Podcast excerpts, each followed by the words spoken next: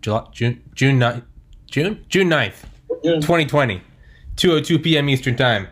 Paul Whitcombe joining me today as America is a little less on fire. That's been the opening for the last couple episodes. Is America is on fire. I feel like it's a, a little less on fire. There's one of my favorite comedians is Duncan Trussell. It's more of like a philosopher than comedian, but I remember he had a tweet back in like 2015, and it was some poor phoneless fool somewhere is sitting under a waterfall watching a sunset, not knowing how scared and angry he should be. And Yeah. that every once in a while I'll come across, and I I came across it earlier today for the first time in like a year or two, and every time I come across it, there's always just this like, how much insanity am I importing into my head, and how much is really going around? And I look around, and it's neighbors, l- little girls running around on a lawn, a bird chirping, sun hitting the green leaves, and it's like, oh wait, I'm in Shangri La.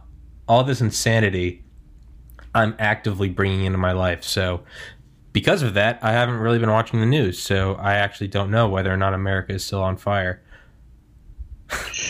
well, it's still smoldering at the very least. Yeah, yeah. You're you're out for everyone tuning in for the first time. This is my friend Paul Whitcombe. He's a brilliant individual. Helped kill John Wayne Gacy in a way, and uh, he is he and I share a ton of the same interests, and we've been uh, going back and forth with books. And by that I mean I've had him reading books that I've read, and I'm going to let him choose the next one. But we've been discussing books. We discussed Operation Paperclip by Annie Jacobsen a couple weeks ago. Last week we talked about the riots, and uh, today we're going to talk about Raven Rock by Garrett M. Graff, which is my favorite book. But before we jump into that, you're outside Chicago, and the last time we talked about this, you said the National Guard was mobilizing, but they haven't got the go ahead to go in. What's changed? Well, the protests have calmed down. and It had gotten to the point where the National Guard was mobilized outside of the city. The mayor and the governor were telling the president to go to hell. They've got control of it. And the, the protests have died down, but at the same time, last weekend, Chicago suffered its most deadly weekend in 60 years. I saw that. and the mayor and the governor think they've got a handle on it, but I would say that's not true for the 80 people that were shot over the weekend. It's it's a terrible, terrible problem, and here we've got people all across the country crying to defund the police, including people in Chicago, and they can't even get control of their own streets. Yeah, that's um. Yeah, I, I saw that. Do you ever check your phone in the middle of the night? I'm terrible about it, and I do, and Oh, then yeah. I, I forget I do. But as soon as you said that, I was like, "Where did I look that up? How did I know that?" And it's two in the morning. God, go to the bathroom, check, and I saw. Yeah, it was like, yeah, more. It was like more men killed this weekend than by police. It was some. It was worded in some way. Someone obviously had an agenda. I don't remember what it was, but it, what was it? It was something like, how many men? What? And it was this just riots, or was this just Oh no, this was Gang, just violence. par for the course? random Chicago violence. I think there were 86 shootings and 26 people killed. Jesus. Um, it's it's a, a serious, serious problem. And you're talking about one of the cities with the strictest gun control laws in the nation. Hmm. And yet, these people get a hold of guns and they are killing each other. Yeah, it's yeah, but that doesn't come up in the news ever. It's just No, it doesn't serve the interest of the people who are holding the strings of power. It- oh yeah, no, it's yeah. To that, it's just yeah. It's that's not important. We don't need that. But it's yeah, twenty six people killed, but it never never pops up. There's no riots. There's no Just another weekend in Chicago. yeah, just yeah.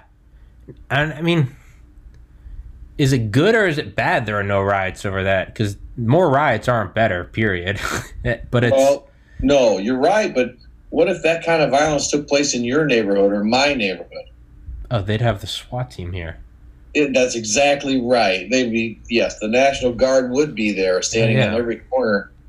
But our mayor, in Chicago literally told Trump, F you.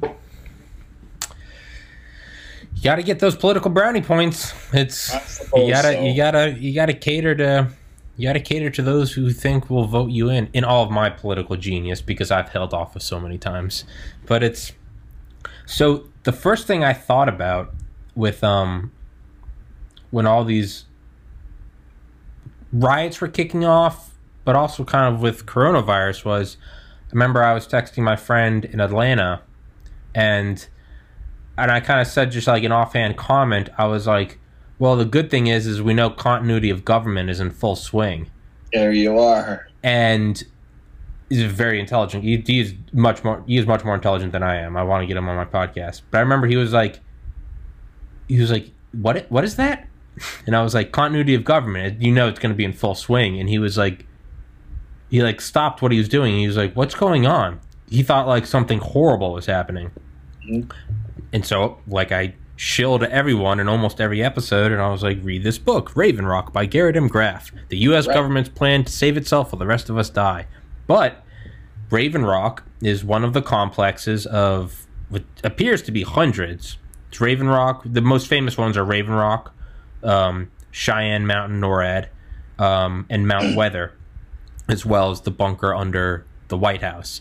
But there are hundreds of bunkers that began technically began under FDR, but really got into full swing under Eisenhower and JFK.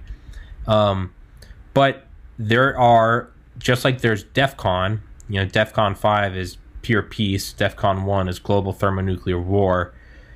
I think we went to DEFCON three on 9-11. I think so. That's just put it in perspective, and that is what is defense defense condition. Defense condition. Okay, it's basically readiness. It's like yes. it's um New Year's, New York City, they bring they bust in like twenty five thousand cops. It's you could say that that is like a a way of DefCon. Like nothing's happened, but we just want to, you know, we want to have have everything ready, and but there's COGCON, COG, continuity of government, and that is much more secretive. But there are tiers of continuity of government readiness, and it can be it's it's I would say probably mirrors DEF CON. It's five would be, you know, hunky dory. One would be the president's probably dead, who's next? And you have you have the successors to really every office imaginable. This thing has been fleshed out since the 40s. It's but you as as situations get more and more dangerous and existential, they start going from like checking in on to let's say the the third in line successor of the treasury for the state of Georgia maybe checks in once a month. As the cog con levels go lower it's it could be every week it could be every day. Um, to the point of I mean down when it gets to like cog con 2 or 1 it it goes from you have to let them know where you are at like 9 a.m and when it gets down to one, they'll actually know like in the higher levels, they won't just know your lo- they'll know your location at all times. Like when it gets to like the head of the government, it'll be like, all right, the Secretary of Defense is he's um he's currently moving down the hallway to the restroom. Like that is how it gets to a point where it's, I mean, you're um yeah, almost like Harry Potter, like the that that the map they have where it shows everyone moving around. It gets to that where they start to here he is, here he is. It's almost like everyone you could almost say everyone starts to slowly get closer to like presidential secret service care. That's a better way of looking at it. They start to really know where is everyone who's at home where are your children. And as this goes on you start to they know where everyone is and they also they're starting to look at places of where the, where are they going to drop this helicopter to grab you. They have all these sites around DC, not helipads, but makeshift areas that are hidden in plain sight the end zone of a football field, the roof of a woman's dormitory, a parking lot outside of a Costco, whatever. And that's where you're going to be evacuated to. And and very few people have their uh where they are. I think they're just these like cards, gold cards. You get on the helicopter, you go to the nearest bunker, survive the the heat pulse of thermonuclear war and save the government and democracy from being obliterated. But I just remember thinking that whole explanation of coronavirus as you know, it wasn't normal. It's airports are shut down, March Madness canceled, Olympics delayed.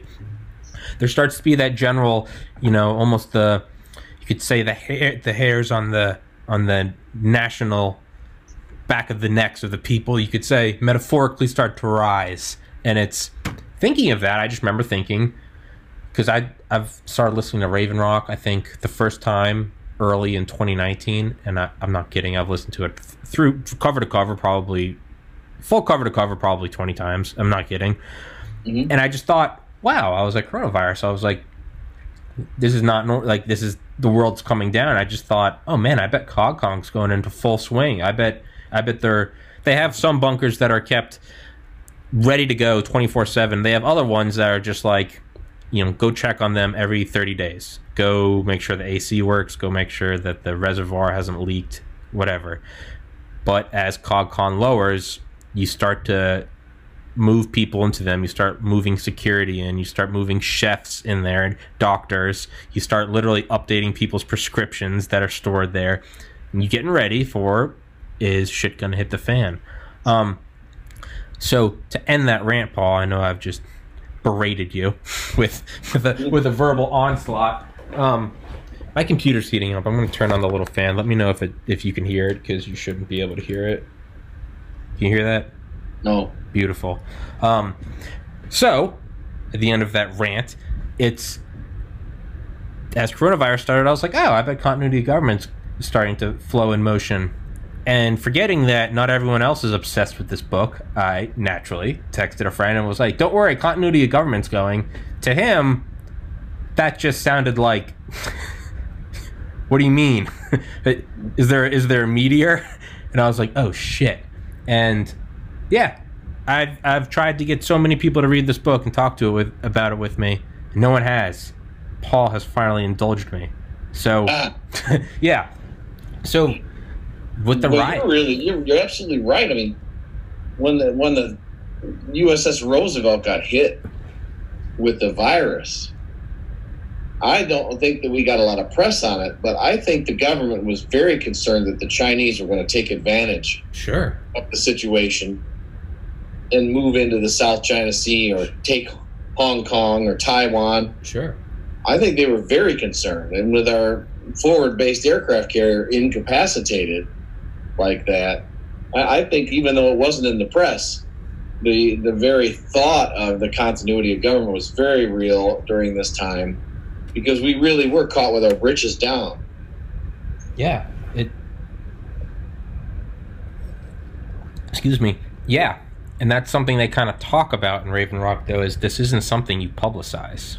No. COGCON is very below the radar. DEF CON is, well, it's, it's a lot harder to hide the movement of aircraft carriers, cargo planes, thousands of troops, tanks from satellites. You can't really hide them. DEF CON's a little more out in the open. And probably that might be even built into it. Let them know we're moving to DEF CON. Let them know that, you know, we're rolling up our sleeves and putting yes. the brass knuckles on.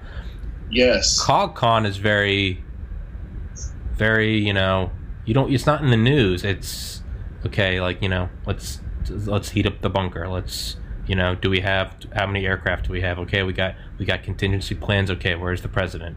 Are the nuclear weapons on alert? Okay, it's, it's very you don't want anyone to know that you're putting on the bulletproof vest. It's so Tommy, explain what happens. Suppose we go back to the Theodore Roosevelt is, is pulled to the side with 1,500 cases of coronavirus. The uh, other Pacific-based carrier, the Reagan's in dry dock in, in uh, Osaka, Japan, and the Chinese decide to, to make a move towards Taiwan. What's happening as far as continuity of government to make sure that if this flares, there's con- there is continuity in control. So what do I think in my un not cleared on any back channels from my just obsessive reading of that?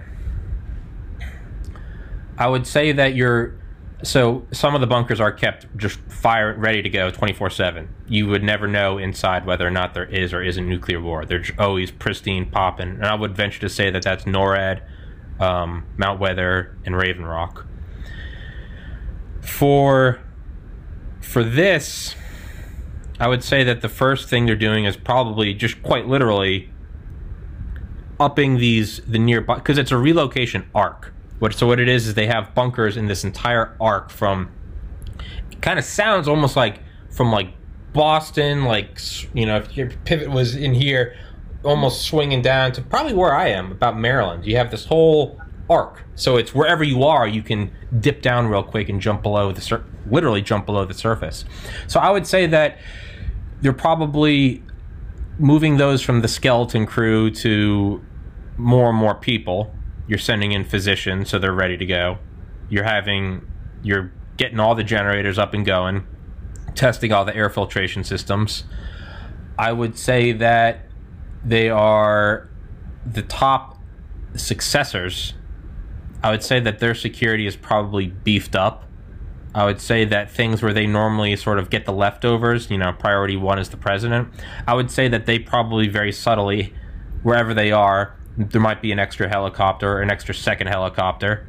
I would say, you know, Secretary of the Treasury, let's say he's giving a speech in Boston or something. I would, and you know that he's going to be up there for four days. I think you would have all those bunkers very quietly, stocked to capacity, all the lights on, get everyone going um, you would have yeah really i would say the very top people wherever they are you're giving a speech in atlanta and then miami okay i would make sure everything from atlanta to miami is just prepped and ready to go. Um,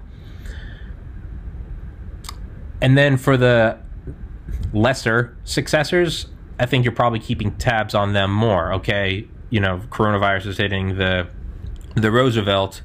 Now all of a sudden the 20th in line i think you might say he you know he gets an extra i don't know maybe you assign a helicopter maybe just wherever he is there's always just like a, a, a, a secret service driver you know some armored truck some tactically trained driver. And again it would be okay you're going to be in this area you're you're going to hit one of these couple bunkers. It would be one thing they do is they make sure all the legislation is up to date because they have legislation on the sel- shelves ready to go for Sitting there with the blanks to be filled in, right? yeah literally yeah it, they said uh, like mad lib what that's the quote mad lib style. You have Yes. the first thing you do as president is you initial all of them so they're ready to go. But yeah you go in and you take it off the shelf on this june 9th of tw- 2020 years anno domini due to coronavirus 19 pandemic. We are suspending this this this and that. This is the new acting director of this i would say that's probably what they're doing is it's you're really almost it's like you can hear like the the thunder of the guns in the distance. What you're starting to do is you're starting to lock all the doors aside from the necessary ones. You're hey everyone let's get an ammo count. It's it's kind of what that is is you're just you know it's um last week i was here by myself family out of town but all the riots are going off. I'm in a place that's not touched by it but even then i could say that there was my little cog con I normally don't leave lights on at night I kept a light on in like on like the upstairs and the downstairs. I made sure every door was locked, and I yeah, kind of just made sure where everything was. I was like, it's nowhere near me. The nearest riots are probably Baltimore, like 200 miles away. But it was like I went from like CogCon 5 to CogCon 4. Not much. Flipped on a couple extra lights. May or may not have had a crowbar next to the bed. Like, let's just okay. If if it got closer, let's say I was in Baltimore visiting my friends, I can imagine. Well, I don't have one anymore. I would imagine I would probably, if I still had it, I would imagine I would I would keep my Glock on me. Mhm. I highly doubt I would sleep. If I was in Baltimore, I think I'd be making plans to get out the next day. But let's say the sun's setting, I'd probably make some coffee and be like, okay, I'm I'm staying up tonight. It's and I need to get out of here. CogCon one would be like you're firing the gun, you're getting under, you know, you're getting beneath the table. But it's all just is something is there an active shooter in the area? Okay, maybe it's 10 miles away. Probably still going to lock the doors just because in relation to the norm things are kind of getting hairy. So I would say that that's probably going on. Yeah, with the with the carriers, I would say that's probably very quiet. We're seeing some we're seeing some less quiet um, riots in D.C. Trump went to the bunker. It's trending Yeah. on Twitter. Bunker bitch, baby bitch. Whatever that you're whatever. if you think that this hasn't gone on since FDR, FDR literally had a ramp to go down to the Treasury bunker, down to the vault, because that was the first bunker where we had all the gold. They just we're going to put the president down there. If you don't think that it's this amazing though how Yeah. far we've come from the stuff you're that we're going to talk about today, and that you've been teaching us a little bit about here, from from the the first time and uh, hopefully the only time that the the White House was actually abandoned and. Dolley Madison took the key to the Russian ambassador and left it with him, yeah, and they left town. yeah, in good faith, Turned off the lights, and you know that was it. yeah, yeah, and now we've got this this incredibly complex industry that nobody except for a few very smart people uh, like yourself and other people that have read these books know about. Yeah, and, and what what was it that made it re- made us realize wait a minute our whole way of life is is vulnerable here in one fell swoop. In, in a matter of seconds Hmm. our entire system of government can be wiped from the face of the earth. Hmm. Yeah, it's in it. I believe they said yeah they go through all these different things, but it started with FDR. I think the first thing was is when they said that his motorcade got lost in like the Grand Canyon or something. It was Yes. that's right at the beginning, and it's just like it was just some random I don't know maybe late 30s or something. Or no, it might have been 40s because I think they were trying to get in touch with him. They had no idea where he was, and it was like you know, we weren't at war yet, but it's like, well, all of Europe is at war.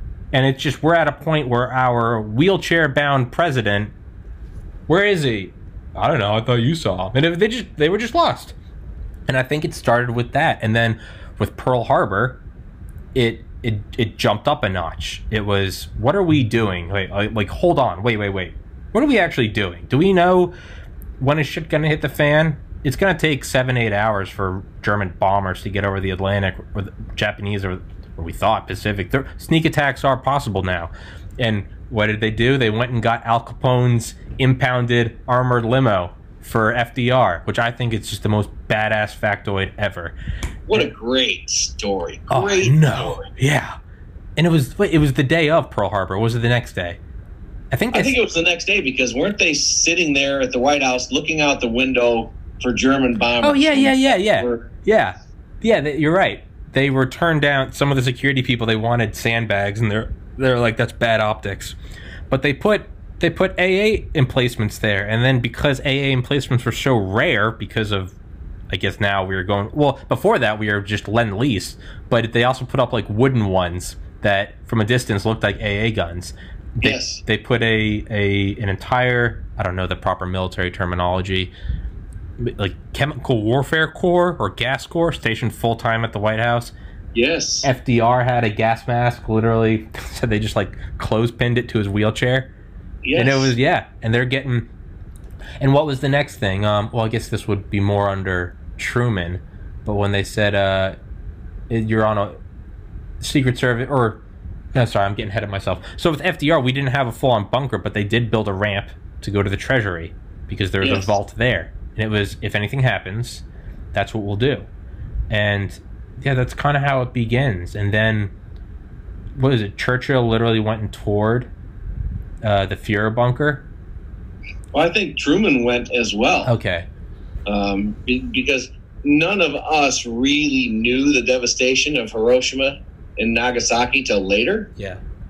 And and Truman, when he went to Potsdam, I think he, he spent part of his time touring Berlin and became convinced that our our government was far too centralized Yeah. and could be wiped out by air, aerial bombardment. And that's what really started the thinking about needing to decentralize and to have government A, the B team, and a C team, and Yeah. a D team, and an E team, and an F team, down to where the U.S. attorney for the Northern District of Illinois could actually become the president yes. Yes. in the succession plans. Um, so that's I think that's where it all started, and the whole communication system started when you were talking about Roosevelt getting lost in the Grand Canyon. There was no leader of the free world yeah. for, for a couple hours, I think. Yeah, and it was just yeah, you're right. And F or Truman, Truman was um, he was what am I looking for? He was he was vis- he was being shown all the bombings of uh, I think Dresden or something. He was in an airplane and they just flew him over just to look at it. And he said he didn't see a single standing structure. And then with the dropping of the atomic bomb, then it all really changed. And now it was like, okay, even if they just get one bomber through, even if we, Curtis LeMay used to say, doesn't matter if you shoot down 9,000 of my B 17s, if one of them gets through, he said one will always get through. And then once the atomic age came about, then it became all you need is one. And what they, I think they said, when was the Pentagon constructed? 47? I don't remember. Right in there, yes. I know the Department of War was founded on my birthday, August 7th. But they, I think someone said the Pentagon would have never been constructed. I th- maybe they started before the A bomb was dropped because they said it would never have been constructed in the atomic world because, Because they, it's such a yeah, target. you're right. They started to look at it as it was almost like the entire nation was a 747 and DC was the cockpit and there was no door blocking it. And it's like, dude, you could just go in there with a one grenade or two bullets. Bam, bam. Gonzo. You don't need to worry about the rest of the plane because that will take it all down with it That's right. and it was we, we need to start decentralizing and but even then it was what is the immediate thing we need to do and it was i think it was it was when they said the secret service went on a war footing the president was no longer just you couldn't you could no longer get close to him basically we beefed up security in world war ii and we just we never stopped We're still on that war we're, footing. yeah, we're on a war footing. You can no longer get like this close to the White House. The president is no longer like well, he snuck away from his Secret Service detail when he was vice president. I think he went to the bank. He kind of dipped out, and did. they didn't know where he was. And yeah, Yeah. Yeah, didn't they say up until 1910 you could actually walk into yep. the White House and if the president wasn't there, you could sit at his desk, put your down. feet up. yeah, yeah, and yeah, I think because when Truman got his first Secret Service detail, he he was in his office and he realized that there was a guy sitting out there all day, and he finally asked his secretary, he said, "Does that young man need me?" And he was told by someone else, "That's your Secret Service detail," and he thought that it was just because the guy drove with them that morning, and he's Mhm. like, "Oh, I thought that was my driver's friend hitching a ride." Yeah. And it's like that p- puts it in perspective. That it's just like, hey man, can I get a ride? Yeah, I'm also taking to the president of the White House. Yeah, sure. Can I just hop in? You can drop me off up here. That Right. was like that's what Truman thought it was. So that shows the level of just I don't know, maybe false security. Because really, up until the A bomb, because even with just bombers, it would still take bombers hours and hours and hours to get overseas. So I mean, if you're in the United States and we got we got the Pacific over here, the Atlantic over here, you're not coming down over Canada. It was like you're not getting anywhere close. Like you don't need to be walking around uptight. That's right. We didn't have any need for a standing military for Yeah. all those years because geographically we were in a fortress. Yeah. Good And luck. to a lesser degree, it was true of England for centuries and centuries. The moat, not the moat, the English Channel, the English Channel. Yeah, You just Yeah. didn't matter. We have this. What are you gonna do? You got horses? Cool.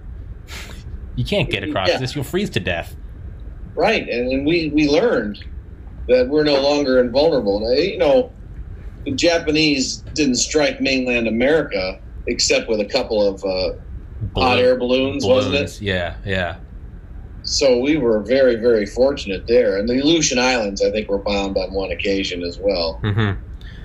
But this was a total change of, of thought about how we had to think about our instead of national defense, we come up with the term national security, Mm. Mm. Yeah. It's which is a totally different concept. yeah, yeah. It's it's literally security of of the state. It's yeah. I think that's the misconception. Is national security is national security. I think Ed Snowden said that on Joe Rogan's podcast. He said we think of national security of America. National is a, just uh, it's a fancier term, for, or it's a more uh, it's more euphemistic for like federal government elite. Tommy Yes. security doesn't mean security for everyone Tommy knows. It means Tommy security. It's my guys. So by calling it national security, you think, oh, United States, and that's that's not to say that the government isn't out here protecting the United States. They are, it's, but Right. primarily it's up top. It's it's Doctor Strangelove kind of thing, and yeah, with Truman, I don't I don't remember what it was that kicked it off, but they I think they made an official presidential bunker, right? They so FDR had the thing that he could kind of literally roll down. With with Truman, they actually put one under. I want to say it was under part of the front lawn. Yeah, something like forty thousand square feet. Yeah, and they covered it up by the fact that the White House was Being in such dire need of renovation. yeah, because yeah, a, a piano literally fell through one of the floors, and they're like, yeah, okay, well, Truman's daughter was playing the thing. yeah, yeah. Boom! It was like a thing out of the Three Stooges. Yeah, really, yeah. And yeah, they took that as a perfect cover. Removed tons of debris, got Yes. all this construction equipment in there, noise, we got to move the president. So the optics already there of we're renovating. So they put in a massive a massive bunker. And they had um what, what is it? Um, almost like a mud room, a decontamination room. Yes, with the shower and everything. Yep. So you could clean off all the radiation. Um, change of clothes for everyone. They had bunk beds, food, water, and the president, which is almost the case with all of these bunkers, only the president has his own place. Everyone else is on cots, but the president has his own little suite with a big old chemical toilet. And yeah, that's about it. Reinforced, I think they, they said so it could take direct hits from bombs. Um, but that was really just the beginning of like you're just going to jump right underground and they wanted it right there at the white house so there didn't have to be any fanfare you could just go straight down and from there it really only progressed with Yeah. it's it really started with i believe it's in raven rock when they talk about the beard lot project which led to the creation of the hydrogen bomb which i always thought was cool they called campbell in all their notes campbell as in campbell soup soup as in super super as in the super bomb which is what the hydrogen bomb was known as And, and rightfully so. I, I believe that the first hydrogen bomb was equivalent to twice the total explosive power expended during the entire Second World War. including nagasaki and hiroshima Yes. I mean, can you even get your brain around no it's that kind of destructive power? you can't. Didn't eisenhower say he could he understood it theoretically? Because he was he was the logistics master. Yes. but just really putting it into wait what happened? Like wait wait what can happen? And they said with truman you got to cut me off paul because i get too excited about this. So I, Oh, I, I could go on rants but they talk about how truman who in world war one you know they had the biggest bombs which were you know maybe like a ton like 2000 pounds these huge shells. And then up through world war ii dropping all the, the 2000 pound dumb bombs. Mhm. and then they went to hiroshima and nagasaki where the bombs are equivalent to 15 and 20 kilotons respectively. A kiloton is a kiloton 1000 tons of equivalent explosive power then, under the hydrogen bomb, we jumped up to megatons, millions of tons of explosive power. So, it's the jump from hydro or uh, atomic bombs to thermonuclear bombs was almost on par with the jump from dumb bombs to atomic bombs. You don't really think about that because most pictures you just go, yeah, it's an atomic bomb, nuclear bomb, whatever. You're just arguing semantics. They're all mushroom clouds. You ever look at a picture, any video ever of any atomic bomb testing? Where is it? It's out in Nevada. You can normally see the mountains in the background. Whatever. We're, uh, look at every single video of every hydrogen bomb. Huh? Why is it always out in the ocean? Why can't there's nothing to scale? It's because you cannot you cannot fit it. You cannot fit these things. They are thousands of times stronger. Thousands. Right. Mushroom clouds that are miles Go up. which I think wasn't it the second hydrogen bomb that they said was equivalent to 50 billion uh, bombs 50 dropped during World War II? 50 yeah. billion? 55 billion because the head of Yeah, the CIA said yeah the head of, head of the CIA said wow that's enough to that's enough to drop 1 billion dumb bombs in every state in the union and still have 5 billion left over just for good measure it's It's incomprehensible, and, and you are you are too young to remember the the terror that that we lived under. I remember as a child of the that they would show us a movie of the mushroom cloud, play the siren, and they'd have us get under, duck and cover, like that was going to do you any good. yeah birth the turtle. But we lived in a world then where everyone was certain that eventually the bomb was going to be dropped. No weapon has ever been invented that wasn't used in warfare. Hmm. Eventually, Yeah, it was a matter of time. and we were all certain that it was going to. So even though the whole idea of civil defense was how this always started, and it always kind of came back to protecting the populace, it always wound up where you what you're talking about the continuity of government. Yes, it's and the uh, attempts to protect the populace always always got abandoned along the way. And we just assumed that everyone will die except for a select few government people who will make some attempt to continue our way of life i mean there was even provisions for the wives and families of these people at No. first no, yeah, yeah. It's which I thought was real interesting. Is uh, was it Donna Brazile who was the Clinton?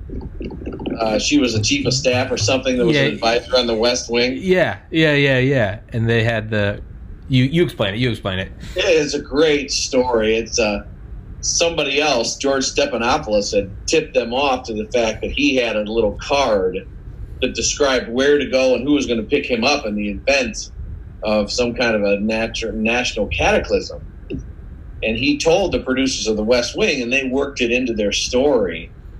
And Donna Brazile pulled the producer aside and said, ah, "You know, you realize that's fiction. That doesn't Yeah, really exist. We don't have those cards." Yeah, that's just Not knowing that she simply had not made the cut yeah, The- yeah, that Stephanopoulos had. yeah. And it's fully it's fully true that whoever has this card in their wallet, boy, that's the true Willy the, Wonka. the true golden ticket. ticket. Yeah, but it's cra- it's crazy because because Donna Brazile, she wasn't just some some citizen going, hey, that that's some Ian Fleming, you know, fictional Right. fictional. No, it was she was on she was or th- or so thought she was on the inside. And she said, hey, this is this is you're gonna lose credibility. And then she found out everyone around her did have these cards back in the day, and she just wasn't cleared. That is Exactly right. that's where it starts to start to raise the eyebrows. That kind of shows just how on the inside people had to be. And you're right, very early on, which is kind of an interesting thing. Back to Truman was that was it I don't think it was just like conjecture. I think they actually thought there were like Soviet bombers on the way Oh yeah. and he said he said i'm not leaving here he said someone needs to be here on the radio or you know someone can basically die on literally die on the hill with me Mhm. and he said the government will go on without me just fine Like, we've practiced these procedures we have successors but he said like as the as the president he said i'm i'm staying here and i'm going to talk to the people and you know guide them through in the final moments um, which is something that they said you see with almost all of the presidents, which is what I thought was neat. Is even with with with uh, H not H W George W Bush, very much so was not on board with with with getting out of Dodge, um, and even J. I think this was in maybe Killing Kennedy by Bill O'Reilly the talk JFK talks about like no, he just he has Jackie and the kids flown in. They're at a up at a lake. I think it was during the Cuban Missile Crisis. He Mhm. said like I want to be with them, but like no, I'm not. I'm not.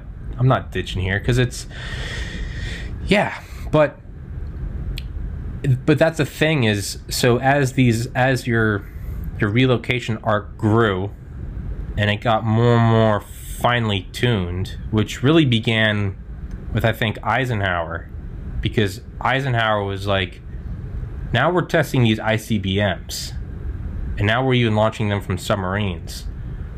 We are now at a point that a bomb, not an atomic bomb, but a thermonuclear bomb, not being shot by a or dropped by a bomber, but on the top of a of a, a missile going at Mach 23 on reentry.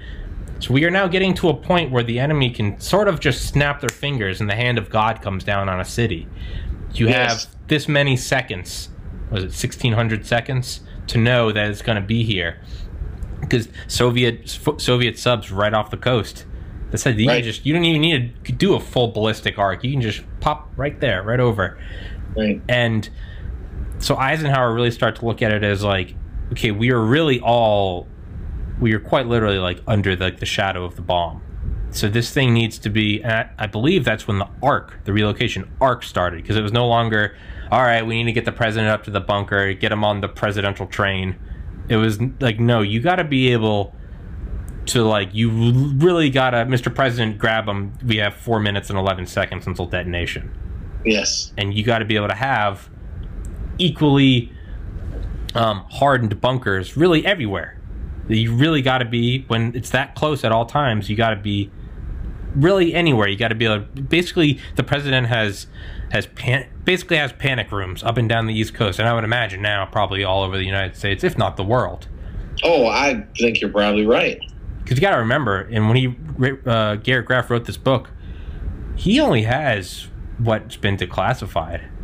Right. So it's you know, it it, it kind of gets less and less sexy as it gets closer and closer to the recent events, but it's probably because she's not cleared for it, man. Why would he be?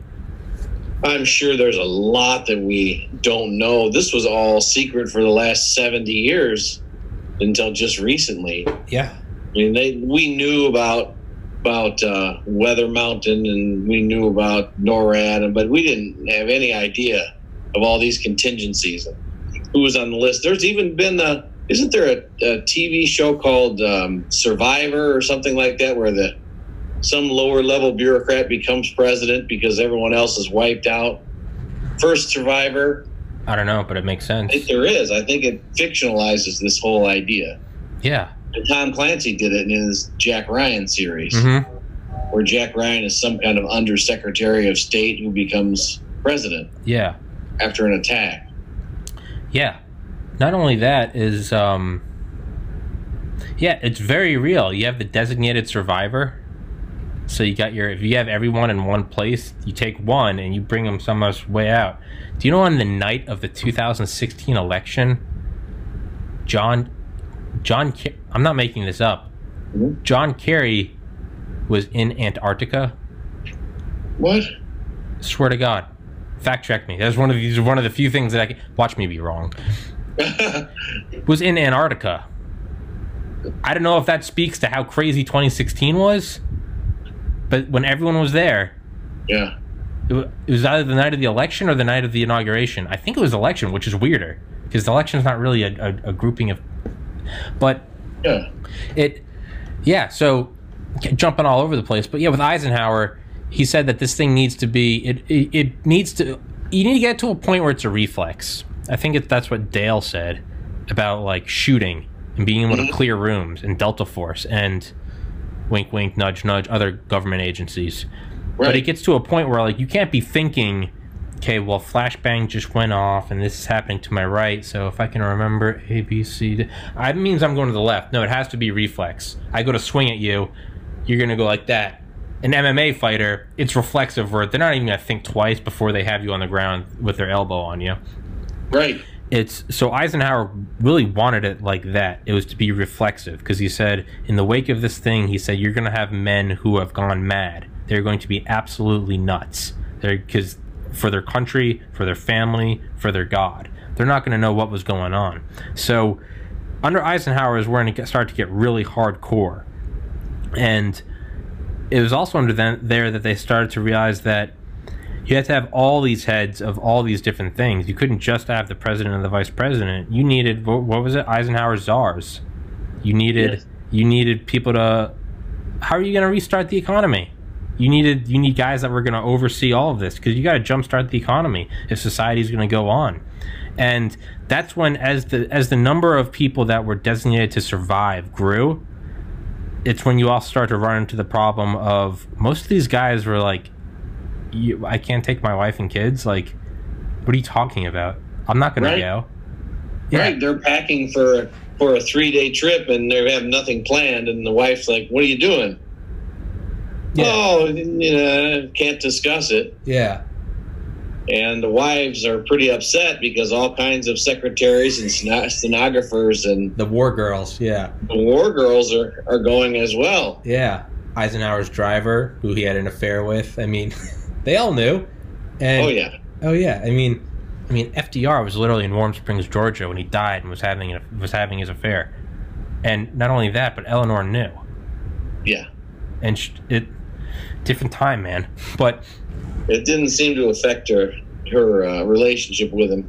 well, she she didn't want to do anything about it because she didn't want to affect the image of the office of the presidency. Things sure have changed. different time. Yeah, I don't, part of me like wants to like salute her because it's like man, just that level of like teamwork and president or in America or patriotism. And part of me is like, man, what a backwards time. Like poor woman. How come she's not allowed to have someone that loves her equally? But Well, I think that there's probably a whole other podcast on that too. yeah, yeah. I think Eleanor had her own, shall we say, peccadillos she did. she pursued. You think so? I do. I, I started a book on FDR last fall and I never finished it. It was like 40 hours long. It was kind of dry. But yeah, I got right down to the point where he was having an affair. And El- Mhm. insulting stuff. FDR's friends used to say, well, can you blame him? Look at Eleanor. like, Jesus, man. Like, That's look at FDR. He looks like the penguin and he's in he's in a wheelchair. Like, Yeah. Jesus, man. But so and it really so it starts to get almost James Bondy ish with um did you get to the did you get to the oh, what is it? What's the what's the hotel? The Congressional Hotel. Oh, Uh, um, I can't remember the name of it. Do you know what I'm talking about? Yeah. Mm-hmm. Mm-hmm. Well, it gets to a point where they had an entire ah, I can't remember the name. Greenbrier. They have a- a, hotel about an hour outside DC where they literally went in and built an entire relocation area for all of Congress. Yeah. And similar for the Supreme Court. And this yeah. I mean down to the point where they had they had their prescriptions stocked. They had desks ready for them. They had typewriters. They had everything ready to go. They had these huge freezers, which becomes the norm that the freezers will now double as the morgue. They had alcohol there, just in case any any senators were had to get weaned off. Yes. And it was literally like that's how you know these guys are prepared.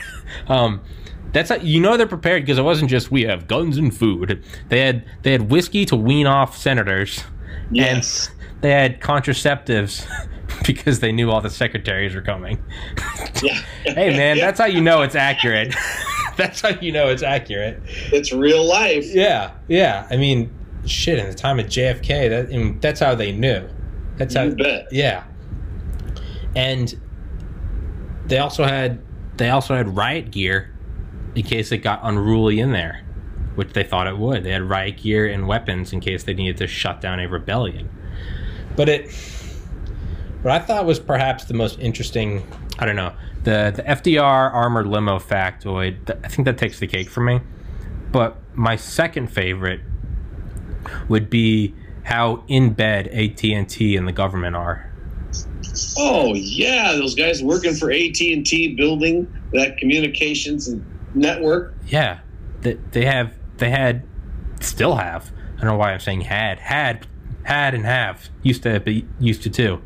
Uh, Mitch Hedberg, but they had they built an entire network. Not just it's not that just they just they had phones that used the you know us peasants use, and they had their own special lines. No, they had their own backbone, literally for them. Own Well, towers, relay stations. Um, I love Mitch Hedberg, by the way. Yeah, yeah. You, I still do, but used to too.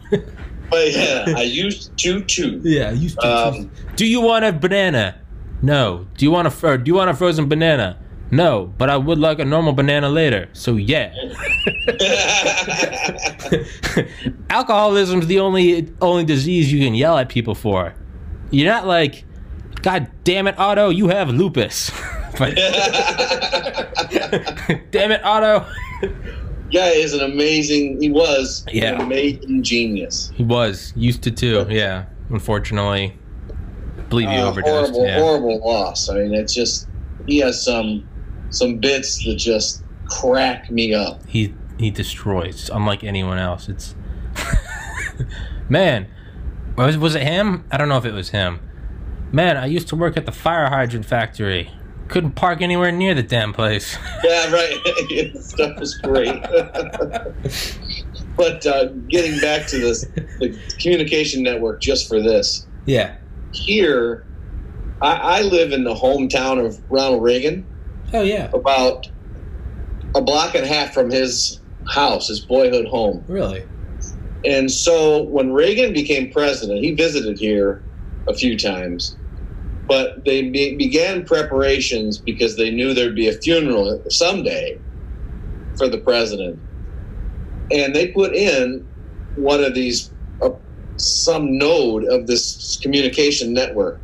So in the basement of my church, underneath the choir room, there's this big panel in there and all around downtown are these big grates that are about four feet by four feet.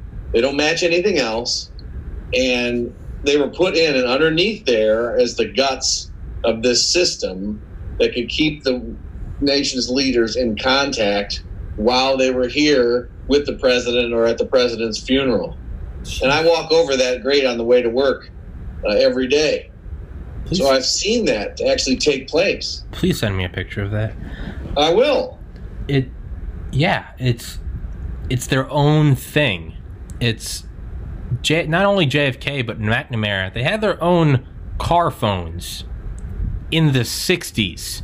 Yes. I mean, it- it is insane. They talk about installing these nodes. They said they'd come in, you know, you'd be a new whatever successor to the Secretary of Defense, new Pentagon official, just someone who was in the need to know and whose um, whose position and livelihood was deemed irreplace- irreplaceable. So they had to survive. They'd have these guys come in and install little, I mean, comically, these red phones in like your bedroom Yeah. and they'd come in and like the guys would say i don't know where this goes to and i don't know where it comes from they had someone else install that Yes. this whole compartmentalization of like i don't know this i don't know that like i'm not picking up this cord and following it like i don't want to know i just you know i don't want any part of this i'm gonna install this and i'm gonna go home but it's Right. yeah, and so they have these they have this these line of sight um, antennas and relay stations and, and literal phone lines across the entire nation. And not only that, but they had doubles of most of these. And so when you go up to one of these these nuclear part of the relocation arc and you go find them, they said it, it's always weird because you'll have like, you good? Everything good? Yeah, I'm Yeah, good. yeah, yeah. You'll have like you'll have like a guard station, like a little like ten by ten foot thing with like a toll booth, and then you'll have like a five hundred car parking lot, and that's it. And it's like, Yeah, right. yeah, you guys need all these cars, but it's because the entire th- all these things. I mean, they're hundreds of thousands of square feet. A lot of these things they sit on um they sit on springs so they can move and sway with nuclear blasts. And what I thought was the coolest part is a lot of these have almost like ICBM silo doors. They have things so after the original pulse of the sun vaporizes everything except for these which I th- still think is classified just what the concrete's made of. What happens is these they have bulldozers, so they have bulldozers which they can bring out of hardened bunkers. And these bulldozers sweep off this area, and then like a missile silo door, this thing will move, and these big antennas come out almost like a satellite. It gets launched and then unfurls. They Yes. literally have this thing.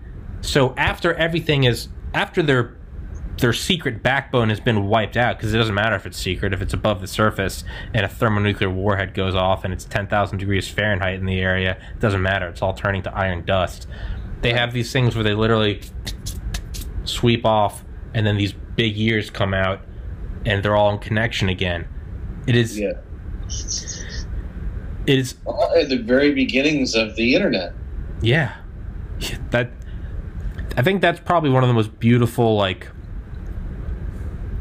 simple ironies of of history is this this thing that was created by before it was even DARPA, it was ARPA. This thing to keep yeah, that was the other thing they talked about with all these bunkers. They started to go, how are we going to communicate? Because what am I what am I the president of? I'm the president of this bunker. what am I? What you know? You're the king of your own room. Like what? It's that, or was it LeMay? I think it was LeMay's number two man.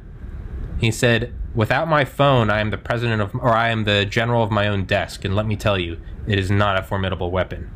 but Yes. give me a phone and I can and I can wipe, wipe out a nation. So these backbones were so important that AT&T was getting these such massive contracts that when the Justice Department went to break up the AT&T monopoly, the Pentagon stepped in, the Department of Defense stepped in and said like you can't know why, but you can't do this. Yeah. It is vital to national security and the survival of the democracy, or and the oh, or the continuation of the republic. Man, I don't know what's more of a. You're a lawyer. I don't know what's more of a smack in the face to. How do I go against that? It's That's a tough one. yeah, yeah, That's a tough one, but they did eventually break up AT and T. yeah. I wonder what's. I'm sure they had to. ki- We won't know. Maybe we'll fi- figure out in 2050. But Right. Ha- have- right. Yeah. But the other, so the factoid that I love is that they have on top of on top of like all the telephone poles in the US, primarily around big cities. They'd have these like boxes that almost looked like transformers. And this goes back to the 50s and 60s. And it was these things that could pick up the light signature of an atomic or thermonuclear blast. And because again just go just gives gives power no pun but gives power to the, the the power of these weapons is that they have a light signature that is different from even uh, supernovas and hypernovas in the universe. These things have a light signature unlike anything else in the universe which splitting the atom. And it's there's like a primary and like a secondary like x-ray pulse or something whatever it is far beyond the scope of my understanding and this podcast these things could pick it up and they could triangulate it. And they would pick it up and they'd be able to send the message to wherever the headquarters was. I think it was the N- nmcc it was wherever the, the the brains were of of this of this uh of the continuity of government infrastructure and they'd be able to pinpoint where one of these things went off. So even if a nuke slipped through and no one knew it was launched and it was just detonated, they would know because they would they'd get the light signature and then they would be vaporized by the thermal pulse, but they would send off a message before they are vaporized. So it's imagine going around just being like a kid in the 50s imagine being into like sci-fi or or conspiracies and someone were to come up to you and say like hey see this like telephone pole in your neighborhood? This is directly linked to a nuclear bunker in dc you, you- you know it's but these things are all over the us and it's that's how we would like, one of the many things we would use to know whether or not a city had been destroyed. And it's yeah it's it, it just still boggles my mind. You know what's interesting is today, I'm sure those are still in place, but now they also have sonophones that can triangulate the location of gunshots. So oh yeah yeah in a large city, they know how to dispatch the police. Oh yeah. Well, they also used um. I think they they started in um Iraq and Afghanistan. They put them on top of the Humvees. That's how they triangulate the sniper fire. Right. Yeah, yeah. it Really ruined their day once you could find out where it came from. Because then the turret would just turn. Yeah, send them to their seventy-two virgins. Good, goodbye, podcast channel. YouTube. You, it's it's It been was fun, gentlemen. It's been an honor. down, down to the continuity of podcast, PodCon. It's which I have. Welcome to the B team now. Yeah, yeah. Welcome to the B team, the C team. Yeah, it's me and Paul. Paul, you're taking over. This is this is pod, this is Paulcast afterwards. Um, the other thing I wanted to talk, and don't let me keep you. By the way, I I, I can talk forever, and I uh, don't let me hold you hostage. I'm not worried about it. All right, all right. I, I told some of my friends that the other day, but they are less, much less formal, and they're like, "Dude, shut the fuck up, shut up about that." And I was like, "Okay," but so what are the th- and this is one thing I remember thinking about when I was younger was, and I believe you and I talked about this is once it got to the point that everyone had the thermonuclear bomb, it no longer became how big could you make it because it, it's diminishing returns. It's you need you need a cubed explosive power to increase was it cube square you had to it was, it was to add like an extra 10 feet to the blast radius you had to add like another 100 100 times explosive power Yeah. So it got to a point where once we got up to Tsar Bomba, 58 megatons, they really didn't, you know, what are we doing? And if that was supposed to Right. be 100 megatons, yeah. It got to a point where you didn't, it didn't matter. It, it all became about delivery systems. And it all became about how fast can you get it there now. It's, Yes. you know, and can 1600 seconds from a Russian based submarine off the coast of DC, how quickly can we get it there now?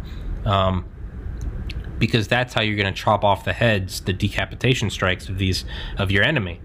So I remember thinking about this when I was younger. I, I was I thought younger, maybe in college, but I remember thinking, wouldn't you want to over like decades, even in your allies, what you would want to do is in maybe in embassies or in in CIA corporation fronts.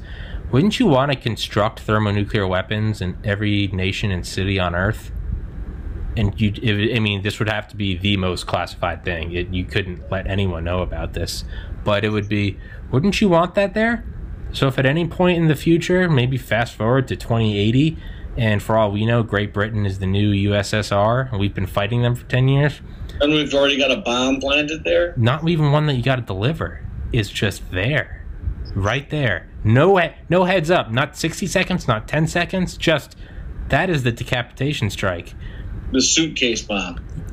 Well, even that, that still implies delivering. I mean, no, I mean, constructed and it sits there, and hopefully you never have to use it. But it would be, yeah, it would be you put them everywhere. And in Raven Rock, they talk about when JFK met with that journalist, and they were talking about the problems of Berlin and how it had been taken over by the Soviets, but it was um, and then we had our half of Berlin, but I believe Berlin was in the Soviet half of Germany, correct? Yeah. Oh yeah. So we had our own little island of demo- Berlin airlift, our own little island of democracy. And Right. I believe it was during the Berlin airlift. Was it Khrushchev at the time when Khrushchev was really starting to make kind of make the first moves of the Cold War and Berlin airlift, and that's when the first tit for tat started that went on for the next four decades. But I could be getting times off. But JFK was lamenting about this to one of the journalists he had had over for dinner and just always rubbing shoulders with the you know the other snooty high elites.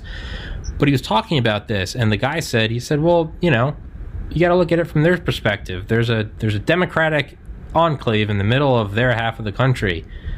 Well, we got our own Russian enclave just three blocks from the White House, the Russian embassy, or the Soviet embassy. Sorry, Soviet at the time.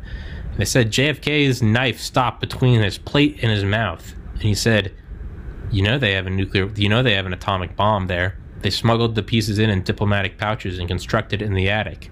Just like that, if they detonate it, there goes D.C. There goes the White House, the Pentagon, and I guess Congress." And the journalist said, "Yeah, sure, why not?" Entertaining the idea. And JFK said, "No, really, that's what I'm told." The journalist, still not buying, said, Sure, sure. And JFK said, Is there something you know that I don't? And to me, that is. And oh, and they never found it. And they still haven't, allegedly. But to me, that makes perfect sense in this time of when it comes down to seconds, when seconds matter. I mean, Eisenhower, when he brought in JFK the day before JFK was inaugurated, Eisenhower gave him the whole tour, the whole shebang. And then what did he do? And he said at the very end, he, he picked up the phone in the Oval Office and he just said, Opal 3, and hung up. And like a minute later, JFK said, you, start to feel it in your chest, doop, doop, doop, doop, doop, of a Marine helicopter coming, coming down to pick up the president and no one else. Armed guards on either side. You try to get on the helicopter, you're catching a bullet between the eyes. And it was that was so they could take you to the nearest bunker. So if you just pick up the phone and say Opal 3, that's how quick it is because it comes down to seconds. It's we're no longer in World War II. There is now literally a flash and it's gone. So you've got to be able to get under immediately. Well, the only problem with that is if we if we did that, how could we assure that one, two, ten, twenty of them wouldn't fall into the wrong hands? And that's uh, why I imagine would be that's why I imagine that we didn't do it is how easy does a false flag become? Shit, imagine if you're a third party. Imagine if you're Russia right now and you're finding out that we have them still in I don't know, Beijing. Why would you not go in there and set them off, divide and conquer, Right. watch US and China destroy each other or What if you discover one in Moscow that's been there since the Nixon administration? Well, shit, that's got U.S. fingerprints on it. Man, if I want a war with the United States, it's just fell into my lap. Set it off. Oh my God, it was the United States. It's Yeah. but that's what I think of is, man, wouldn't that be the way to go?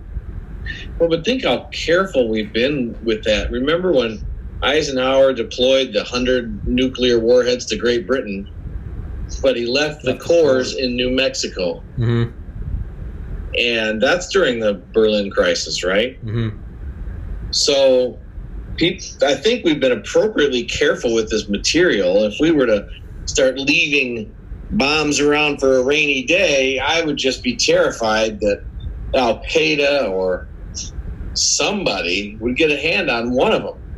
And they would not hesitate to use them. Have you ever read Command and Control? No. That's by the guy that wrote uh, Fast Food Nation. Uh, Eric Schlosser. I don't know. That was a huge book in like the early 2000s. Uh-huh. Command and Control. It's about like the nuclear silo accident in um, Damascus, Arkansas. But they Mhm. tell the story and then like you know they chop it up and they'll have a couple paragraphs about the history of nuclear accidents. You would hope that we had a good hand on these nuclear weapons, Paul. Holy shit! Scarier than any Brinkmanship is just the the flaws of man Yeah. dude, holy shit. There used to be B 52s with nuclear tipped cruise missiles on foreign Air Force bases in Poland that, you know, US bases that would be guarded by a Polish dude that didn't speak English with a weapon with no uh, with a single with a single pistol with no bullets in it standing on the side of the the spooled up B52 and oftentimes they'd be higher than a kite just Oh, boy. yeah, man. It's it's yeah, it's. I don't think we have the control over it that we think we do.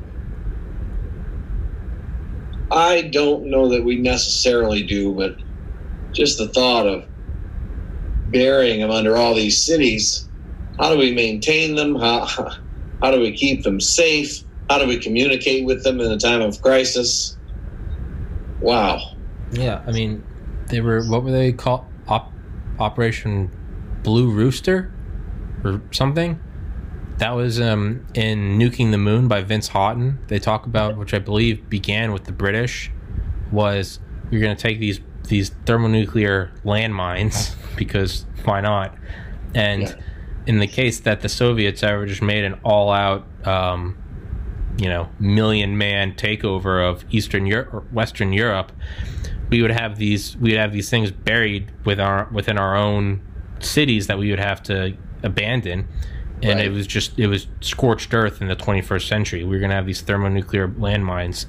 And how are they going to but some of these places were so far north that they were going to be frozen. And we didn't know if the if the um, the electronics would be faulty or, or what would happen. So we were going to put them in these big i mean these things that literally looked like landmines. And we were going Right. to fill them with chicken feed and chickens and bury them. And the body temperature and just of metabolism of eating and burning it off and pooping and the going around reproducing that would keep it at the necessary bottom end of temperature that it needed to be at above freezing That is so bizarre. It is. I have no words for it. dude it is these are one of the more sane things that happened during the cold war it's it's paul you look like you're tired you look like you're dozing off i don't want to keep you Man, I was actually I was just thinking about one thing in this book that I did not realize that was real interesting. And that was those bombers that Eisenhower had. The ones that uh, the B 50, I think it was, or was it B 49? That the, they were so big that the air, the wingspan covered a football field and the B-36. tail was five stories high. b-36 bomber B 36. I had no idea how big those things were. they're bigger than they're bigger than our modern day bombers Oh, yeah. Yeah. And, and the, the fascinating thing about it was when the tornado whipped through that field out there, tossed them around said, oh, yeah, 116 of them were damaged. And we had not even disclosed we had had 116 of them. Yeah, yeah, that. Yeah, yeah, yeah, yeah, yeah. It came out in the news, and it was like, wait, I thought the government said we only had 75 bombers or something, but Yeah. you just said 116 were damaged. So were they all damaged? No, only 116. How many do you have? Right, exactly. I Yeah. thought that was so interesting. yeah, Yeah, yeah. That's the kind of stuff that happens though all the time. You know, we just we talk about this. We read these books, Tommy, and yeah, these we read the unclassified materials. But the truth is, as far as what's really going on, as far as what's really out there, you and I would probably be astonished. jaws on the floor. It's this stuff isn't conspiracy. This, this stuff is it's real. Yeah, you bet it is. It's Bet it is. I mean, think about the DUCC, the Deep Underground Command Center, which in this time of are there going to be nukes in our own city that we don't even know of, they naturally Yes. came to the conclusion that this is one thing again I always thought was why would you have a bunker anywhere but directly below you? If you are that important, if you are POTUS, or if you are chairman of the Joint Chiefs of Staff, you really want to risk putting this guy on a helicopter? I don't care how well trained it is. You really want to have there to be any time in between? Right. When you hear gunshots, you don't want to be putting on the bulletproof vest. You No. you want to be already in the APC with the helmet on, right? yep, and- that's right. So the idea of the DUCC, the Deep Underground Command Center, it was going to be f- 3,500 feet. A mile is 5,280 feet. So Yeah, yeah. what? Two thirds? Three, I can't do math. A good portion of a mile directly below um, the White House. Most of these bunkers, even the deepest ones, are maybe they start. I mean, the bunkers themselves can be these big bubbles, but at the Yeah. the surface, it's, it's normally no more than like forty to maybe hundred feet of Earth. Mm-hmm. I say Yeah, only, right. but this one was to be three thousand five hundred feet directly below the Pentagon. An elevator straight down. Yeah, sorry, below the Pentagon, and then there was going to be an elevator that went three thousand five hundred feet down below the White House, and then just walk across. And they wanted this thing. I think it was going to have equal square footage to the Pentagon. And they, so we talked about Tsar Bomba earlier. So we were talking about all the thermo, 15 kilotons on Hiroshima. Um, Yeah. Castle Bravo was 15 megatons, so 1,000 fi- 1,000 times more powerful. Tsar Bomba was 58 megatons, so you're coming up on just shy of four times stronger than a Castle Bravo Yes. they wanted the DUCC to survive, quote, multiple direct attacks from 200 to 300 megaton Soviet warheads. Multiple direct attacks from 2 to 300 megatons. Mm. It Well, I, I'm sure there's a reason why we need these this deep penetrating ordnance and the bunker busters that we have. sure. Um, I don't know if the Iranians and the the uh, Afghanis can bury something that deep, No. but they can bury it deep enough that our regular weapons just can't get to it. Oh yeah, oh, that's true. They said so. This thing could take multiple hits from two to three hundred megatons, or I think they said it could survive two hits from a one hundred megaton bunker buster. Mhm. A one hundred megaton bunker buster. I mean, it's and this was in the sixties. And What kind of damage would something like that do? So that would be designed that'd to be- burrow under the surface before detonating. Huh. Wow. and so we wanted to protect against that. Yeah. It, but to me, and they never built it. But to me, that's actually one of the things Vince Houghton talks about a whole chapter of in in nuking the moon.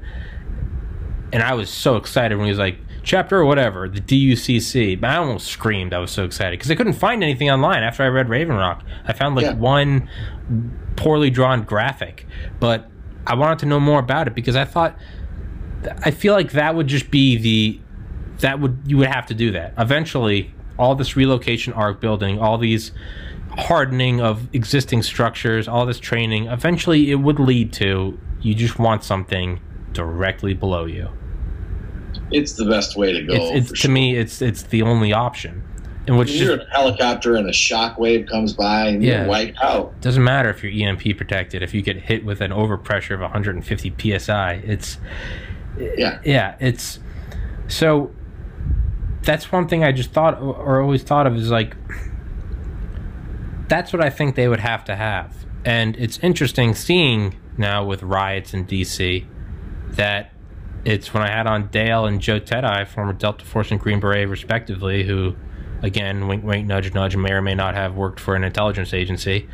It's um, they talked about that. Let's say this was a foreign power meddling with us, sowing the seeds of uh, unrest, which they said is absolutely because they said it's not just that's what we do as in a country. They said that's literally what we used to do.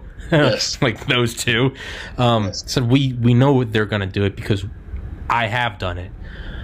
Well, one thing Tedai said was, right now is a perfect time to probe. They said things are so crazy that normal security is so heightened and they're just protecting on these like hyper focused areas that now yeah. is a time that you can maybe pull off some shit that you wouldn't be able to used to pull off. Now's a time to get some valuable data. You know, we always send bombers to other nations and see how fastly they're intercepted, vice versa. Mm-hmm. And that's we, always we did. Yeah, we yeah we just did with the B one B Lancers on um yeah on uh Russian East Coast, I think. or Black Sea. Correct. We always do this, and that's we just gauge response times. How quickly were we? Uh, how quickly did they come up and escort us? And it's it's formality. Um, but if you really wanted to do what the most valuable um, interception data you could possibly get would be something like on 9/11 you know, it's the most dangerous because they might think it's war. But what you'd want to do is you'd want to send Russian bombers. Let's see, we know they intercept us here on a good day when everything's in your favor. But when mm-hmm. you know Mike Tyson, everyone's got a plan to get punched in the face. It's that's what it is. Everyone has a plan to get punched in the face. Mm-hmm. 9/11, mm-hmm. you're punched in the face. So what you would want is 9/11 is a day where you'd send over again. You don't really want to because it might set off n- nuclear war. You'd send over a Russian bomber. See how long it takes to be intercepted then yeah. That's where you get that valuable data because that's real wartime data. I don't think we have any idea about how aware we are of those things or uh, what defenses we really have. They just recently, I don't know if you read The Drive, mm-hmm. but it's a website written by this this guy who's a super uh, defense geek, and it was just released that the F one nineteen F-117 did in fact have an air-to-air role. Yeah, and was designed to intercept enemy tankers in the air-to-air roles. Yeah, and that that was kept secret for the last forty years.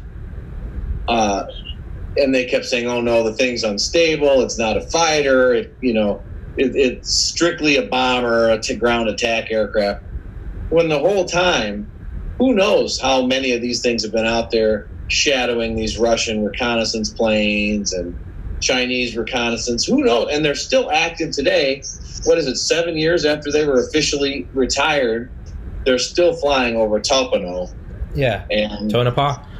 Yeah, and so they're still out there, and we don't even know. And that's something that they designed in the 70s. Yeah. I mean, I had on this episode 110 on Friday, episode 108, I had on David Libby, who is a former air former USA, USAF veteran and former base historian for Holloman Air Force Base, and he knows all about the F-117. Mm-hmm. He's he was cleared to to um, interview generals and fighters back when it was still classified. It's, it's his favorite plane. I sent him that link because I had had him on before. I'd had him on twice before. I sent him that link last week. Mm-hmm. And that's when we decided to do a podcast because he said, I didn't know about that. Oh, there you go. So he called his boss, who is cleared even higher than him, who he had not talked to, he said, in 20 years. And they talked on the phone for a half hour. He said his boss didn't know about it. So his wow. boss is coming on next Wednesday to talk about wow. it. Wow. But yeah, because they he said he had no idea. He said they were talking to each other. He said they were both on the phone. They said just slack jawed, going how, where, what, how would you? So that, but that's what I said is what you're alluding to. That's why I said to him. I said that just makes you think how high does this stuff go? How classified and compartmentalized does this stuff go? It's, I mean, they talked about you know there's there's there's um there's classified or there's confidential, classified, secret, top secret, and above top secret is special compartmentalized or sp- special access programs SAP, and I think above that is is TSSCI, top secret, special compartmentalized intelligence. Yeah. Back to Raven Rock, they said that there was one even higher than that, and it was called Furtherance, which if there isn't a more badass code name, but it was. That's a good one. Yeah, they said that was an, on a report given to um, Kissinger. It's called Furtherance. Yeah. And it was just about it was about these continuity of government things. It's I mean, dude, one of the things what one of the plans was just in case all of our all of our uh, just in case we couldn't get in touch with anyone to f- be able to fire a retaliatory strike. We had things called um, RCBMs, which were they were ICBMs, but instead of a nuclear warhead, we put a, a radio beacon in the tip Mm-hmm. and these would have a a, a one-time code that whereas every nuclear silo is independent of one another even if they're lined up on the same field they're all independent of one another. Different keys different codes different power sources. They they had these RCBMs and I think they said they had something like four of them out near NORAD. And it would be in case we can't get in touch and I, I think this was Raven Rock they talked about this in case we can't get in touch with any of these silos, we have these things that would shoot north, south, east, west, and they would go broadcasting this almost almost master key to all the ICBMs. So as these things streaked across the nation, you would just see ICBMs taking off one after another, and it was Oh. to launch everything to their predetermined targets. Oh, Another thing was a huge plane they had that had a five mile long ultra low frequency or extremely low ELF ELF, which is lower than ultra low, mhm. extremely low frequency antenna where the wavelength is something in the miles instead of like millimeters. It's they have these big things up to five miles long. They're antennas, and you would you slowly unleash them from a plane, and the plane would go in a holding pattern, about a mile long, in cir- circumference, and it would just do. And as it released this thing, it would start trailing it and form, just like if you were to take a rope and do that, and it forms this coil. You would form these big coils, you know, a mile tall and a mile wide. You could, and you, because it's on a plane, you could deploy these anywhere in the world. And with these, you could send go codes to nuclear submarines. wow. Yeah. Wow. Yeah. Well, here's the thing in this book that I found the most disturbing and probably the most valuable. We've heard a lot of talk about the deep state Hmm. and how our country is really run by these entrenched elite Unelected. bureaucrats, and uh, nobody ever really affects that, and it just continues and continues. This book disclosed that toward the end of the Nixon administration, Oh, yeah. that Kissinger, who's like Mr. Deep State, Yeah. Yeah. had instructed the, the Secretary of Defense that, hey, listen, in case Nixon gives any military orders, launching anything like that, you run it by me first. Mm-hmm. And he because did. I think he's drinking too much and he's depressed. Yeah. And so you have the non elected Secretary of State, Foreign born. Foreign born and a confirmed internationalist, who's taken the authority over the nation's nuclear launch capability. And then when Nixon got on board Air Force One after he resigned, Before he resigned. watching and listening to Before he resigned. Yes, before he resigned, he's waiting for Ford to be sworn in, and he thinks he's still the president. And he ordered them to, t- to transport the black bag with him, the football with the codes.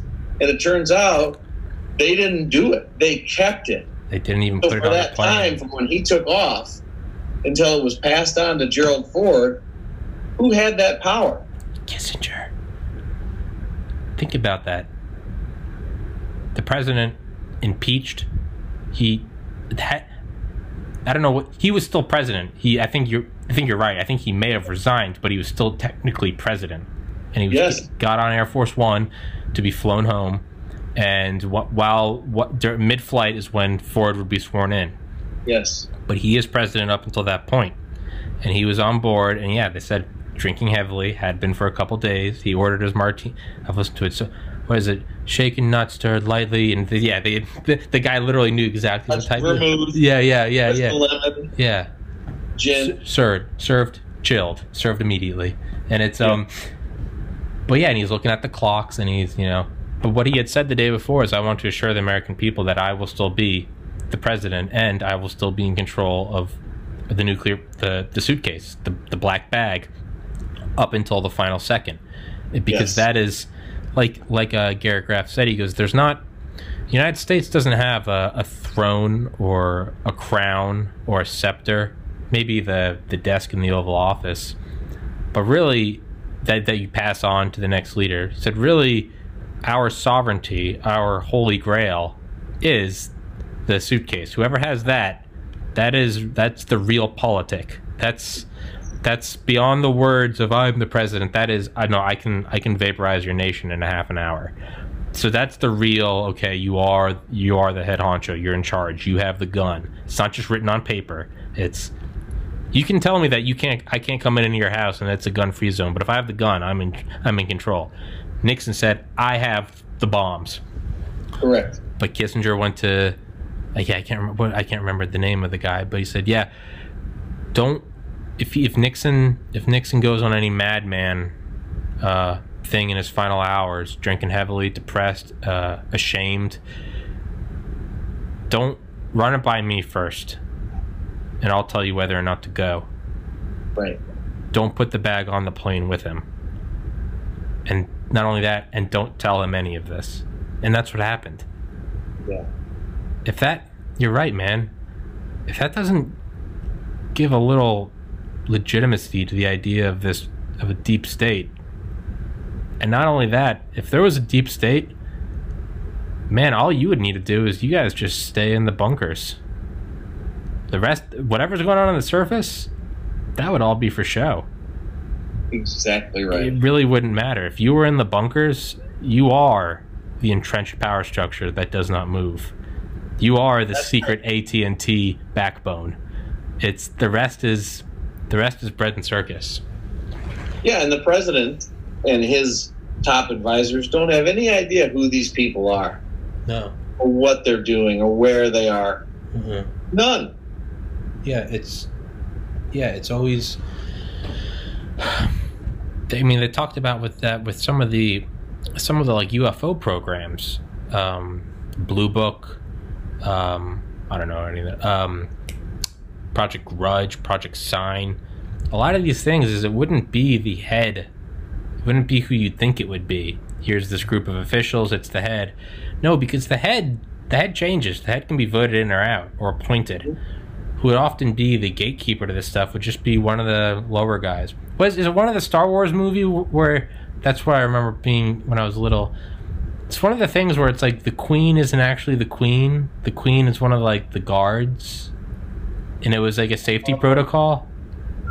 Oh, maybe it is Star Wars. I I don't. I know what you're talking about, and I can't quite place it. I think I was like eight I or think it is nine. the Princess of Naboo or whatever, Yeah. or something like that. Would have been like the late nineties. That's right. Yeah, Yeah, I always yeah. remember where it's like the the the print the yeah the princess or the queen is actually just another person, and the real queen is one of the guards, and it's a security protocol because no one's going to go for that guard. that picture that was released the other day of Queen Elizabeth's body double? No. Yeah, they showed her. She's been working for the Queen for over 30 years. Jesus Christ. And she goes places and tests them out. And I mean, as the Queen, it was real interesting. No, I, that Jesus. Excuse You me. know these people exist. I mean, we know Absolutely. they Well, do. Oh, absolutely. Yeah, it, it makes no sense why you wouldn't. It's um, but yeah, it's if there were to be yeah an entrenched structure, that's what it would be. It would it'd be someone that you don't. It would it- yeah, it would be it'd be someone like um, I don't know. Yeah, it'd be like the secretary. It'd be like the. It'd be like the Secretary of State is like the actual president or something, right? That's what it would be, Right. and you wouldn't know. and Right. maybe even the the president wouldn't know. But I don't know, man. When you hear more and more about this, and it's a lot of who is determined irreplaceable, and who cannot their their work cannot be um, interrupted. If that doesn't give credence to the idea of a deep state, nothing would matter. Or it, it, Literally deep, what three thousand feet under the ground? quite yeah, quite literally. I mean, man, you could have an entire, you could have the real president, yeah, thirty five hundred feet under the White House, and not only that, the actual president might not know. Right. You know, it wouldn't just be like, yeah, that's the. It'd be like Donna Brazile with the card. She'd be like, it doesn't exist, and it'd be like, well, Right. actually, Mr. Trump, it, it, it does, does- does exist. There's someone under there. I, yeah, I don't doubt it. I mean, the mafia's run like that for for a hundred years, where there's just someone out front that's the front boss, and the real boss stays in the background, wielding the real power, while the front boss is out there taking the heat. Makes sense. It makes a lot of sense, and our government run like organized crime makes perfect sense. Why wouldn't it? Yeah, it's um. I'll uh, I'll wrap it up with uh, this this line. Do you ever listen to Bill Hicks? No, Uh, Bill Hicks, another great comedian, died in '93, but he has a bit about JFK, and he goes, "The entire world's run by a small group of people, just a handful. This isn't a conspiracy. Everyone knows this, and if you don't know it, you're not paying attention." What I think happens on the day you're elected is you give your whole fanfare tour, you give your speech, and then afterwards you go into a room deep under the Oval Office. You go in there, and it's the 12 industrialist capitalist scumfucks that got you in there bankers, defense contractors. It's all these old demonic looking guys, wrinkly white guys no hair, uh, boils everywhere, and they're all smoking cigars around this big old wooden table. Looks like it's been there forever because it has. And they're all and they're smoking. And you come in there, and they sit you down at a table, and without saying a word or without saying anything to you, one of the guys goes, "Roll the film." And a projector rolls on down, and then this old grainy thing starts going and it's uh, it's a video of the Zapruder film, or it's a video of the JFK assassination, but it's not the Zapruder film. It's from an angle you've never quite seen before that looks Ah. suspiciously like the grassy knoll. And then the projector rolls back up, and the guy goes, "Any questions?" and the president says, "Tell me what my agenda is. We bomb Baghdad. You got it." and it's, that's what really happens. Roll the film. Yeah. Any questions? What am I doing? Who's my boss? What are we doing today? Oh, we're okay. Yeah, I don't know, man. That wouldn't surprise me.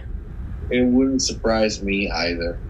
It's It um, really wouldn't, but I don't know how that explains an, uh, an unknown, unpredictable entity like Donald Trump getting elected. If they truly controlled everything, yeah, you'd think would Hillary would be the president. yeah. That to me that makes perfect sense. It's I mean again, what did they talk about in Raven Rock? The Madman theory. That was Nixon's theory, where they want to. They had they were going to have the CIA leak stuff to to foreign intelligence, obviously anonymously. That said, Nixon's top guys, including Kissinger, they would all be saying they they leak these transcripts of them saying, "Boy, you know." N- Nixon's sure crazy. He's going to do anything to stop the Soviets. Like, he might even drop nukes in Vietnam. I sure hope he doesn't.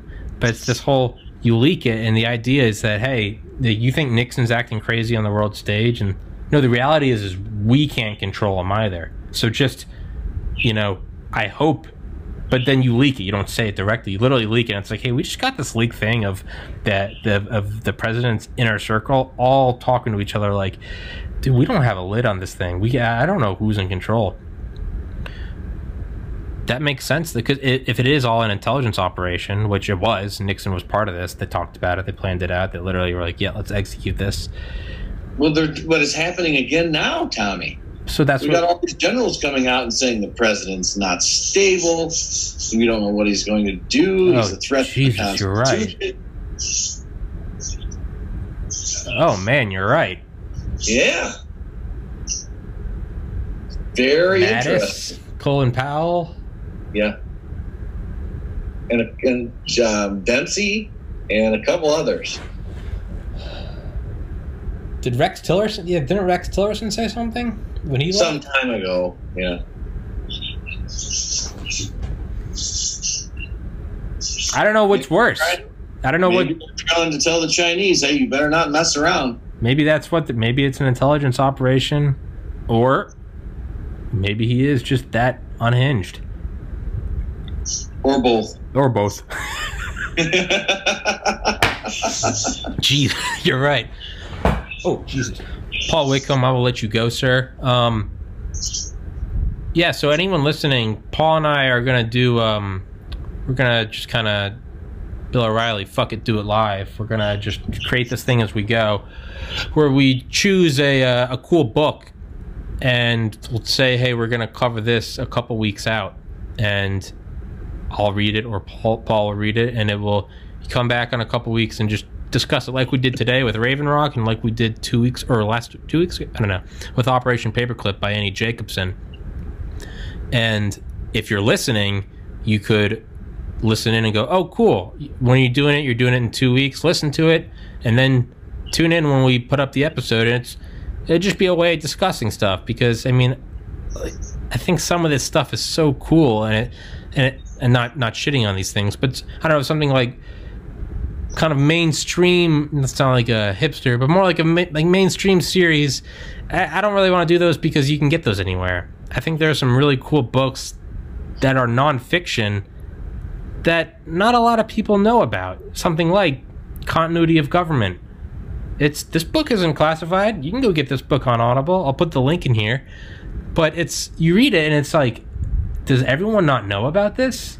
right. You, you think this would be like a 60 minute special, like, but it's not. And so what Paul and I are going to start doing is, um, I don't know, very loosely, really no structure, just kind of wing it, see what happens. Is uh, choose some cool books and choose like a date farther out and do an episode and chat about it. I don't know, maybe I can somehow figure out like live streaming. I could figure out commenting.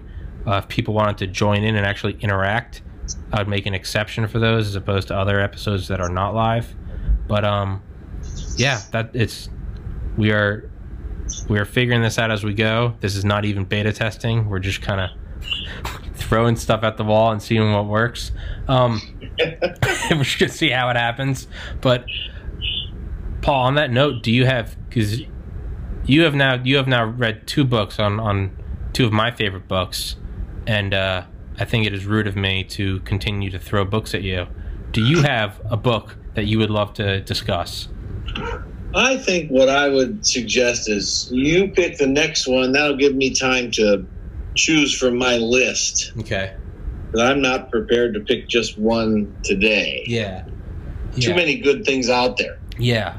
Let's see. I want to see if. Uh, bear with me for a second. I want to because the last two books I, I already listened to several times. I think you should go in blind with you, so you're not coming in here to someone who's got the the stack the the deck stacked against you.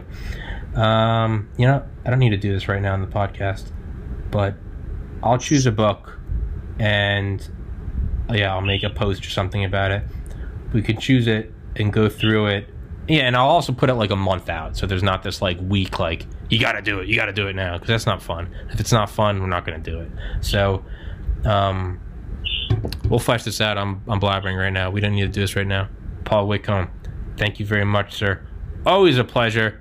I'm glad to have someone else that has the same interests as me and will indulge my my rants. Is a is an honor, sir. My rants, they're great. They are. They're. Rants way. I think they're great, but you know, I think that's also a, a sign of, of psychosis, where you think you're brilliant and no one else understands you.